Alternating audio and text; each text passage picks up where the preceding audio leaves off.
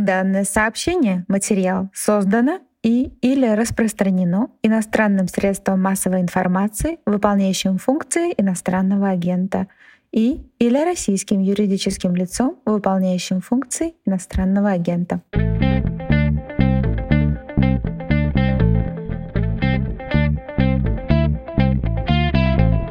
Вы включили подкаст «Что случилось?» 25 февраля. Сегодня 2022 года, второй день войны с Украиной. И здесь редактор отдела «Разбор Медузы» Дмитрий Кузнец. Привет, Дим. Привет, привет. И я, Владислав Горин, обычный ведущий этого подкаста. Этот выпуск о тактике войны, которую мы уже второй день не без оторопи наблюдаем. Ты в тактике успел хорошо разобраться.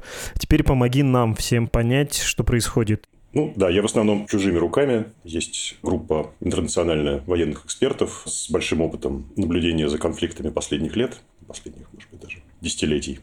И есть еще более крупная группа людей, которые изучают документальные свидетельства, которые в наше время намного надежнее, чем что бы то ни было еще. Вот, а именно видео, фото, которые поступают с места боев, потому что теперь каждый человек может стать документалистом. И эта группа обрабатывает э, все эти свидетельства, делает геолокацию, выясняет время, когда это было снято. Вот. И таким образом можно попытаться восстановить, что происходит на Земле непосредственно. Ты сказал про сведения, которые предоставляют обе стороны. Им доверия, в общем, не очень много. Это объяснимо. Когда идет война, никто не хочет э, раскрывать какую-то болезненную информацию, тактическую. Дезинформация – обычное дело на войне. Да, но с одной стороны есть дезинформация прямая, с другой стороны есть туман войны, который воспрепятствует и представителям властей, в том числе военных, получить реальную информацию. Вот. Мы никогда не можем знать дезинформация, то, что нам говорят правдивая информация или просто люди сами не знают, что происходит на местах. У тебя вчера был первый текст с разбором первого дня войны, сейчас вышел второй, он, в общем, так и заглавлен «Война в Украине», второй день, анализируем ситуацию на фронте, под заголовок, что в ближайшие дни, возможно, часы будут решающими. Это, я думаю, обсудим тоже обязательно. У тебя все время конфликта будет в день по материалу выходить? Честно говоря, не знаю, но, возможно, так и будет, да. Хорошо, давай начнем с начала этой войны, вернемся на сутки двое назад. Были сперва ракетные удары по всей Украине, и хочется понять, что это было. Насколько это была психологическая атака, потому что если так, то она, в общем, удалась. Я думаю, что на многих это подействовало крайне деморализующе. Или действительно была задача вывести из строя какие-то объекты инфраструктуры, военной, аэропорты, системы ПВО, значимые склады и так далее, и так далее. И если да, удалось ли это сделать? Я думаю, что это скорее второе. Возможно, психологический аспект э, тоже рассматривался. Вот, но удары были нанесены по военным объектам, прежде всего по аэродромам, как военным, так и гражданским, по базам флота, по складам. Вот, допустим, в Виннице был подорван большой склад. И, насколько я могу судить, по объектам ПВО, по радарам прежде всего. Это если говорить про те самые ракетные обстрелы первого дня, точнее, утра теперь неловко перед э, американскими медиа и американской разведкой, из которой исходила информация про даты начала конфликта и про то, что он вообще состоится. Многие в это не верили, критиковали но были люди на Западе, которые, в общем, даже нарисовали стрелочки на карте Украины, которые очень похожи на то, что мы видим сейчас в режиме реального времени. Можешь про это рассказать? Какие объективные причины, что позволило сделать такие прогнозы, что вообще формирует вот эту картину наступления или наступлений? Большой вопрос состоит из многих частей. Давайте попробуем ответить сначала на первую часть. Как это стало возможным? Ну, современный мир таков, что невозможно скрыть военные приготовления, потому что, опять же, у каждого есть мобильный телефон, есть частные компании спутникового фотографирования, в том числе с радарами, которые могут фотографировать и в плохую погоду, и ночью поверхность Земли. И эти снимки доступны буквально каждому. А есть люди, которые самоорганизовываются в соцсетях, для того, чтобы все эти данные изучать. Поэтому не могу сказать, приближаются ли возможности этой, скажем так, инструментальной разведки по открытым данным к возможностям традиционных разведывательных организаций. Вот, но эти возможности велики.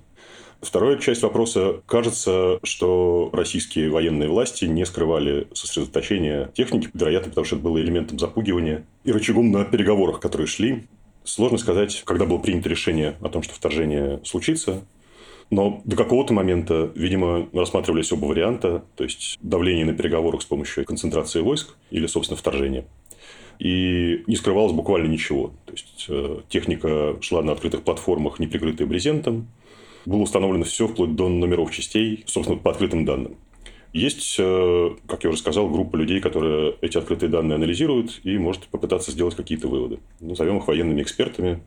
Значительная часть работает на какие-то американские think tanks, и с их точки зрения, когда они видели всю эту концентрацию сначала на каких-то сборных пунктах в 100 километрах от границы, допустим, потом как эти части постепенно перемещались ближе к границе, как из них формировались непосредственно боевые подразделения, те самые батальонные тактические группы, про которые нам говорят. Это вот э, мотострелковый или танковый батальон, которому придаются дополнительные части в зависимости от задачи. Вот и люди видели, что если напротив через границу есть какая-то водная преграда, то этой батальонной тактической группе передаются инженерные средства, то есть понтонные мосты, грубо говоря. И с их точки зрения не было вопросов, для чего все это собирается. Они были уверены, что если войска концентрируются и ведут себя так, что они скоро перейдут в наступление, значит, они перейдут в наступление. Вот это была группа военных экспертов, которая всех убеждала, что вторжение совершенно неизбежно и обязательно произойдет.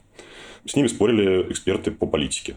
С их точки зрения война не имела никакого смысла, была абсолютно нелогичной, и они считали, что, ну, окей, войска ведут себя так, как они нападут, значит, им дали приказ так себя вести. А на самом деле это все рычаг давления, с помощью которого Путин пытался заставить Запад э, пойти на уступки.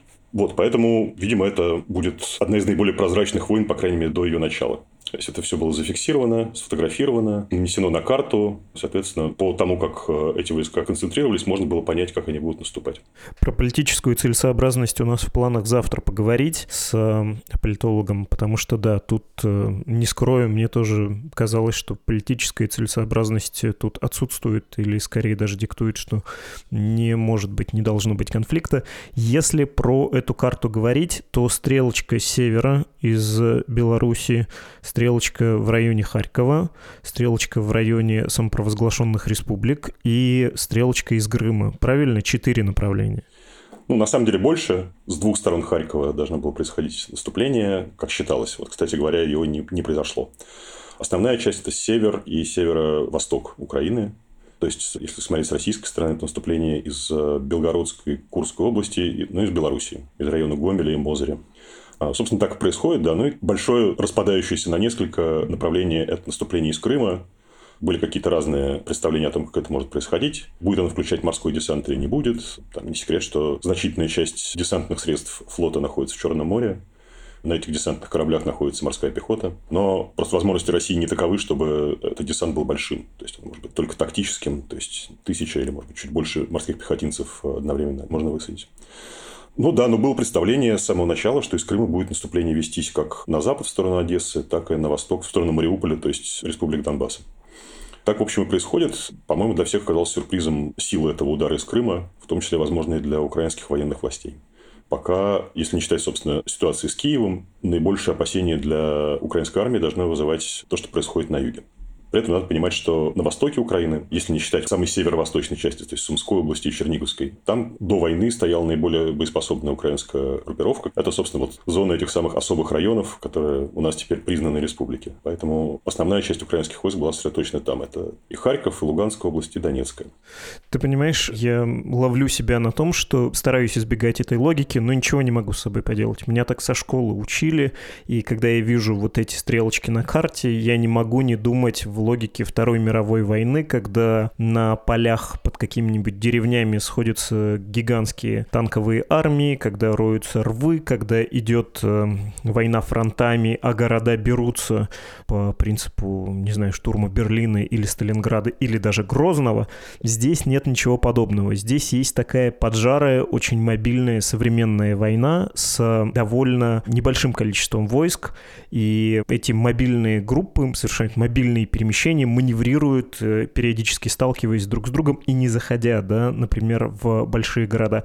В чем состоит тактика? Тактика блокировать противника, тактика захватить какие-то ключевые точки, тактика уничтожить э, войсковые соединения, тактика уничтожить только инфраструктуру. Понимаешь ли ты логику этих перемещений? Если кто-нибудь скажет, что он абсолютно понимает логику этих перемещений, он соврет, наверное. Любой человек извне российского Министерства обороны. Но можно попробовать предположить. В принципе, во Вторую мировую войну такой тип войны тоже был широко распространен. Вот это, собственно говоря, вариация на тему Блицкрига, когда, опять же, боевые группы, часто сборные какие-нибудь немецкие танковые и моторизованные дивизии, они тоже выделяли боевые группы с разными задачами, в зависимости от задачи там их комплектовали. И их главная задача была прорыв в глубину обороны, для того, чтобы расстроить связь, расстроить управление, а войска в тылу потом перемалывались пехотными дивизиями немцев. Такой вид операции получил широкое распространение в 20 веке, был всячески модернизирован и советскими военными теоретиками, практиками, и американскими. Есть большие различия, конечно, между американской армией и российской. Собственно говоря, они проистекают из того, что российская армия беднее и не может себе позволить такую воздушную составляющую, и не может себе позволить такое количество высокоточного оружия, которое позволяет значительную часть задач возложить на военно-воздушные силы. Вот. Российская армия в теории должна возлагать эти задачи на артиллерию. Российская армия – это артиллерийская армия с танками. Вот. Тем более странно видеть, что до сих пор нельзя сказать, что мы наблюдаем широкое использование артиллерии, кроме, собственно говоря, от фронта под Харьковом и вокруг него. Российская армия не использует всю свою мощь огневую. Вот. Сложно сказать, с чем это связано. Также, как кажется, российская армия не использует в полной мере свое преимущество в авиации. Это, возможно, связано с тем, что в российской армии, в принципе, нет опыта преодоления сколько-нибудь нормальной системы противовоздушной обороны. И есть опасения потерь. Поэтому, несмотря на то, что в первом ударе были уничтожены какая-то инфраструктура и техника ПВО украинская, она продолжает существовать. Вот сегодня, опять же, можно было увидеть видео украинской ПВО в движении и подбитый, собственно, на, на поле боя к северу от Киева. То есть, видимо, с ней справился спецназ, вот, а не военно-воздушные силы России. И какое-то время украинское ПВО еще будет существовать, очевидно. И Российское Министерство обороны не использует авиацию в полной мере, свое преимущество в авиации. А, мало того, украинская авиация присутствует на поле боя и, по крайней мере, по видео, которые появляются, не менее активно, чем российская. Наносит удары по российским войскам наступающим. Теперь вопрос про цели. Мы можем предположить, какая есть стратегия, по крайней мере, на этом этапе. У российского военного руководства и украинского российские войска пытаются двигаться в обход городов, когда это возможно, в том числе оставляя в тылу какие-то вполне еще боеспособные украинские части, не всегда получается избежать городских боев. Вот сегодня были там бои в Мелитополе, происходят бои на окраинах Херсона. Ну и, собственно говоря, Киев, как главная, видимо, политическая цель, там городские бои неизбежны. И они уже начались, но пока туман войны настолько от нас скрывает, что там происходит, что понять это невозможно. Видимо, про Киев поговорим подробнее попозже. Есть несколько примеров, хорошо освещенных со всех сторон. Вот есть областной центр Сумы на северо-востоке Украины. Вот российские войска 24 числа в середине дня вошли в город Сумы, доехали до центра, где располагается, в частности, артиллерийская академия. Курсанты пытались дать им бой, но, судя по всему, у них ничего не получилось. Там до сих пор на улицах стоит сгоревшая украинская техника, которую многие, правда, считают российской, и снимают ее в таком качестве. После чего к вечеру российские войска город Сум покинули. Украинская Минобороны сообщила, что они отступили, их оттуда выбили, но потом записал обращение глава Сумской области и сообщил, что эти войска, оставив какие-то там блокпосты, отправили в сторону Киева. И, насколько можно судить, они уже к Киеву подошли. Также были взяты еще несколько более мелких городов, но при этом с частью из этих э, каких-то городских гарнизонов идет борьба. Вот сегодня нанесли артиллерийский удар по Ахтырке, вот это тоже недалеко от Сум, там в том числе погибли мирные жители. То есть такая получается смешанная ситуация. Также вот сегодня были бои в Мелитополе, как я уже сказал. Там двигалась крупная украинская колонна, то есть, видимо, какое-то подразделение. И она была уничтожена спецназом практически полностью на улицах Мелитополя. Цель, соответственно, у украинских военных противоположная. Они могут вести оборону, опираясь на города. Погоди, погоди, погоди. Про украинских все-таки какая цель у российских? Дойти до Киева и взять его, как говорят в офисе президента Украины, я цель номер один, а моя семья номер два, сместить правительство, госпереворот с участием внешних сил.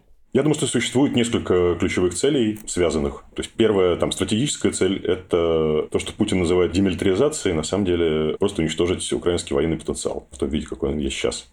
Есть, безусловно, цель обозначить свое присутствие в ключевых экономических районах. То есть, это кроме Киева Днепр, который бывший Днепропетровск, Запорожье, Кривой Рог и так далее, ну и Одесса. И мы видим, что наступление развивается именно в сторону этих ключевых целей.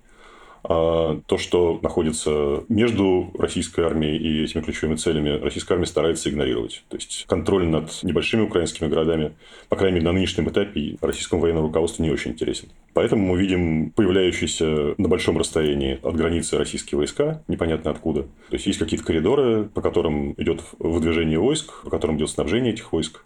А все, что лежит вне этих коридоров, может оставаться просто, ну, может зайти на там, любой форум в Телеграме жителей тех же Сум и почитать. Э, они говорят, у нас тихо, все спокойно, там действует украинская власть, хотя, в принципе, они находятся глубоко в тылу российской армии.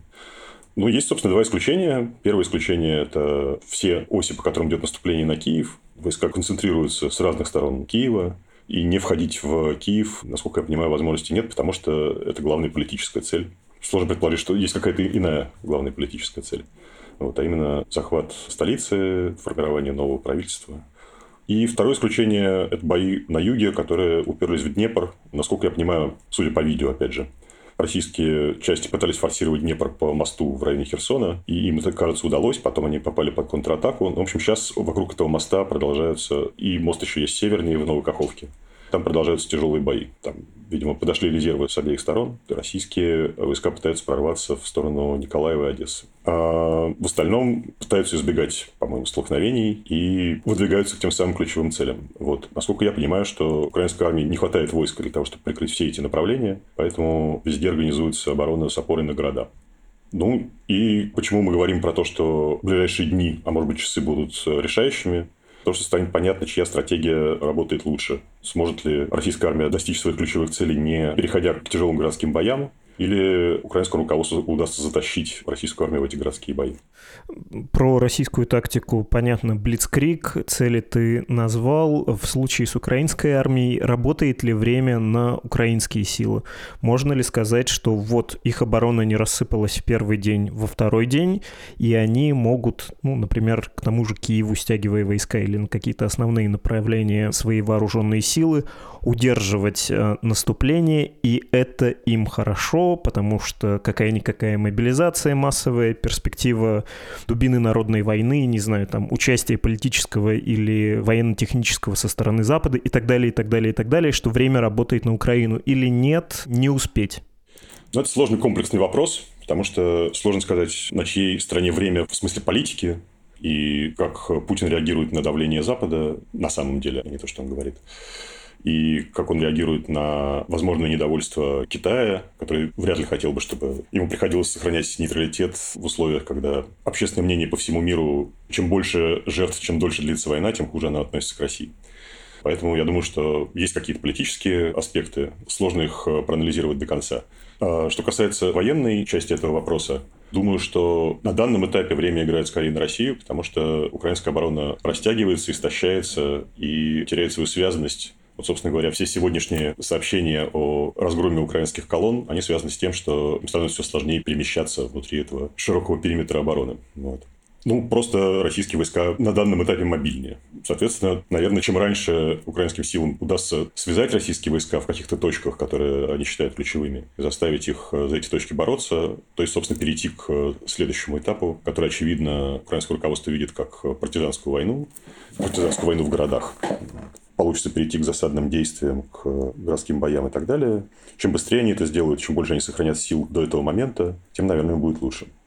Небольшое уточнение. Если бы это был 2014 год, который, как ты помнишь, начинался, как это называлось в Харькове, съезд парламента Новороссии или народных представителей Новороссии, который вел Царев, мы бы увидели, наверное, коллаборантов. Сейчас мы, кажется, не видим их вообще. И кажется, опять же, это говорит о том, что Россия рассчитывает на быструю войну. Быстро зашли, выполнили цели и быстро ушли, поскольку ресурсов на то, чтобы контролировать большую территорию, вводить какие-то полицейские силы и подавлять недовольство, которое наверняка могло бы быть или есть уже, это все не входит в планы, это значит увязнуть. Такое же у тебя впечатление? Или мы еще можем увидеть новые народные республики? Ну, смотри, есть коллаборанты, которых демонстрируют э, украинские власти. Это какие-то пойманные люди с оружием и без, в том числе где-то в глубине украинской территории, в том числе там на правобережной Украине. Сложно судить, настоящие это коллаборанты и насколько это движение широко представлено. Я сомневаюсь, что оно там широко представлено. Если люди, сочувствующие России, их, по-моему, не очень много. Можно это оценить по результатам голосований на последних выборах. Я думаю, что сейчас их намного меньше, чем было еще полгода назад. Просто потому, что когда на твою страну нападают, сочувствия становится не очень много. В общем, очень сложно сказать. Предположительно, сейчас этих людей нет, или они, по крайней мере, сидят тихо. Ну, наверное, кого-то найдут. Насколько это будет э, успешная и эффективная сила, сказать сложно. Пока кажется, что нет, и невозможно будет сформировать эффективную власть и какие-то силовые органы пророссийские после войны. Честно, вот прям совсем не знаю, что ответить на этот вопрос. Мало что знаю про внутренние украинские дела. Ну да, в общем, большой вопрос, как это можно контролировать, даже взяв вопрос из э, времен Александра Македонского, как удержать завоеванное. А последний и самый серьезный в смысле интонации вопрос. Я понимаю, как это может прозвучать, как это может воспринять любой человек, неважно, с какой стороны границы он находится, когда идет война, ну, настоящий ужас, ад, дикость. Но, тем не менее, можно ли сказать, что эта война является в некотором роде гуманной? Потому что в современных конфликтах потери нон-комбатантов бывают часто намного выше, чем комбатантов. Мирное население страдает драматически, больше, чем в старые добрые времена битвы под Полтавой. В этот раз мы этого не видим. Почему не видим? Потому что это не соответствует э, целям наступающей армии и обороняющейся тоже, да, не будем замалчивать этот факт. Или потому что действительно есть вот такой настрой. Неважно по какой причине. Из гуманных соображений, соображений, что мировое сообщество тогда сильнее ответит, какие-то последствия будут политические, если ты на этой территории дольше хочешь удержаться и так далее, и так далее. Но вот здесь есть э, стремление к такой высокоточности и точечности. Или я ошибаюсь и просто нет ресурсов для сколько-то широкомасштабного наступления, которое повлекло бы за собой большие разрушения. Мы на самом деле не знаем, как формулируются цели и задачи российским войскам. А можем только предположить. Думаю, что действительно было бы невыгодно, собственно, сами по себе городские бои, которые угрожают большими потерями наступающим войскам, так и любые формы того, что можно будет потом назвать военными преступлениями, любые формы проявления неоправданной жестокости, очевидно, российским войскам невыгодны. Сказать, что российские войска смогут следовать этой цели долго, мы пока не можем, потому что мы не знаем, случатся ли те самые большие и кровопролитные военные городские бои. Как Россия будет в них участвовать, какие силы и средства она будет при этом применять. Ну, к сожалению, история конфликтов последних десятилетий показывает, что городские бои заканчиваются тяжелыми разрушениями, жертвами и так далее. Никакого другого способа ни России, ни США, то есть два главных участника вооруженных конфликтов, никаких других способов брать крупные города не придумали. Вот, то есть это концентрация огневой мощи, прежде всего, действия штурмовых групп, то есть спецназа. Такая ситуация была в Масуле, который американцы вместе с иракскими войсками отбили у одной запрещенной организации.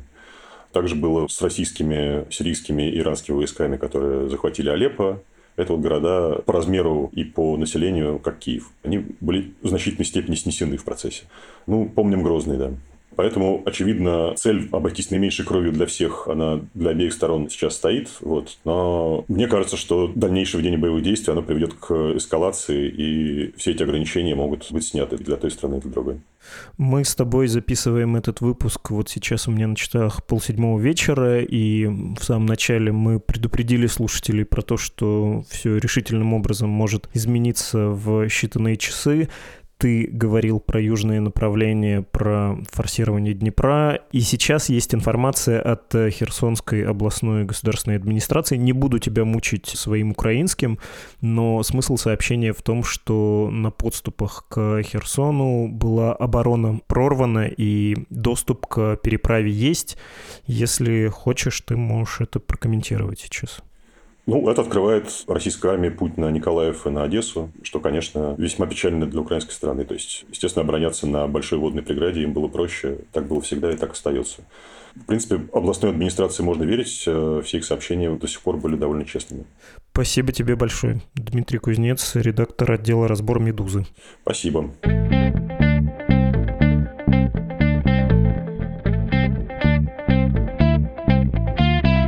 Это был подкаст «Что случилось?» о новостях, которые долго остаются важными. В самом начале эпизода чисто и звонко наша слушательница Екатерина прочитала вот эту невкусную кашу из слов про данное сообщение, материал. Спасибо большое, Екатерина. Вы так прочитали, как будто в этих словах действительно есть какой-то смысл. Кстати сказать, в последние дни у нас, ясное дело, из-за войны аномально высокое число прослушиваний. Хотелось бы, чтобы все это случилось по другому поводу, но что делать, это все очень понятно. И с другой стороны, хорошо, что вы с нами, что мы вместе в это скверное время. По традиции, напоминаю, после признания «Медузы» иностранным агентом она не может существовать без ваших слушателей и читателей пожертвований, так что страница, на которой можно узнать об этом побольше и оформить платеж или платежи support.meduza.io. Наша почта подкаст собакамедуза.io. Мы есть на всех платформах, включая YouTube. Можно подписываться, комментировать, ставить лайки. Это тоже форма поддержки, поскольку позволяет большему числу слушателей узнать о выпуске и послушать его. Не стесняйтесь оставлять свои отметки, лайки, комментарии. С вами были редактор и ведущий Владислав Горин, это я, редактор и продюсер подкаста Лора Суслова, автор музыки Виктор Давыдов, отдел дизайна «Медузы» и еще другие люди, имен которых я назвать не могу из-за того же самого иноагентства и других мер, которые российское правительство предпринимает против независимой журналистики. Да, это тоже, в общем, реальность наших дней. Всего доброго, до встречи. Música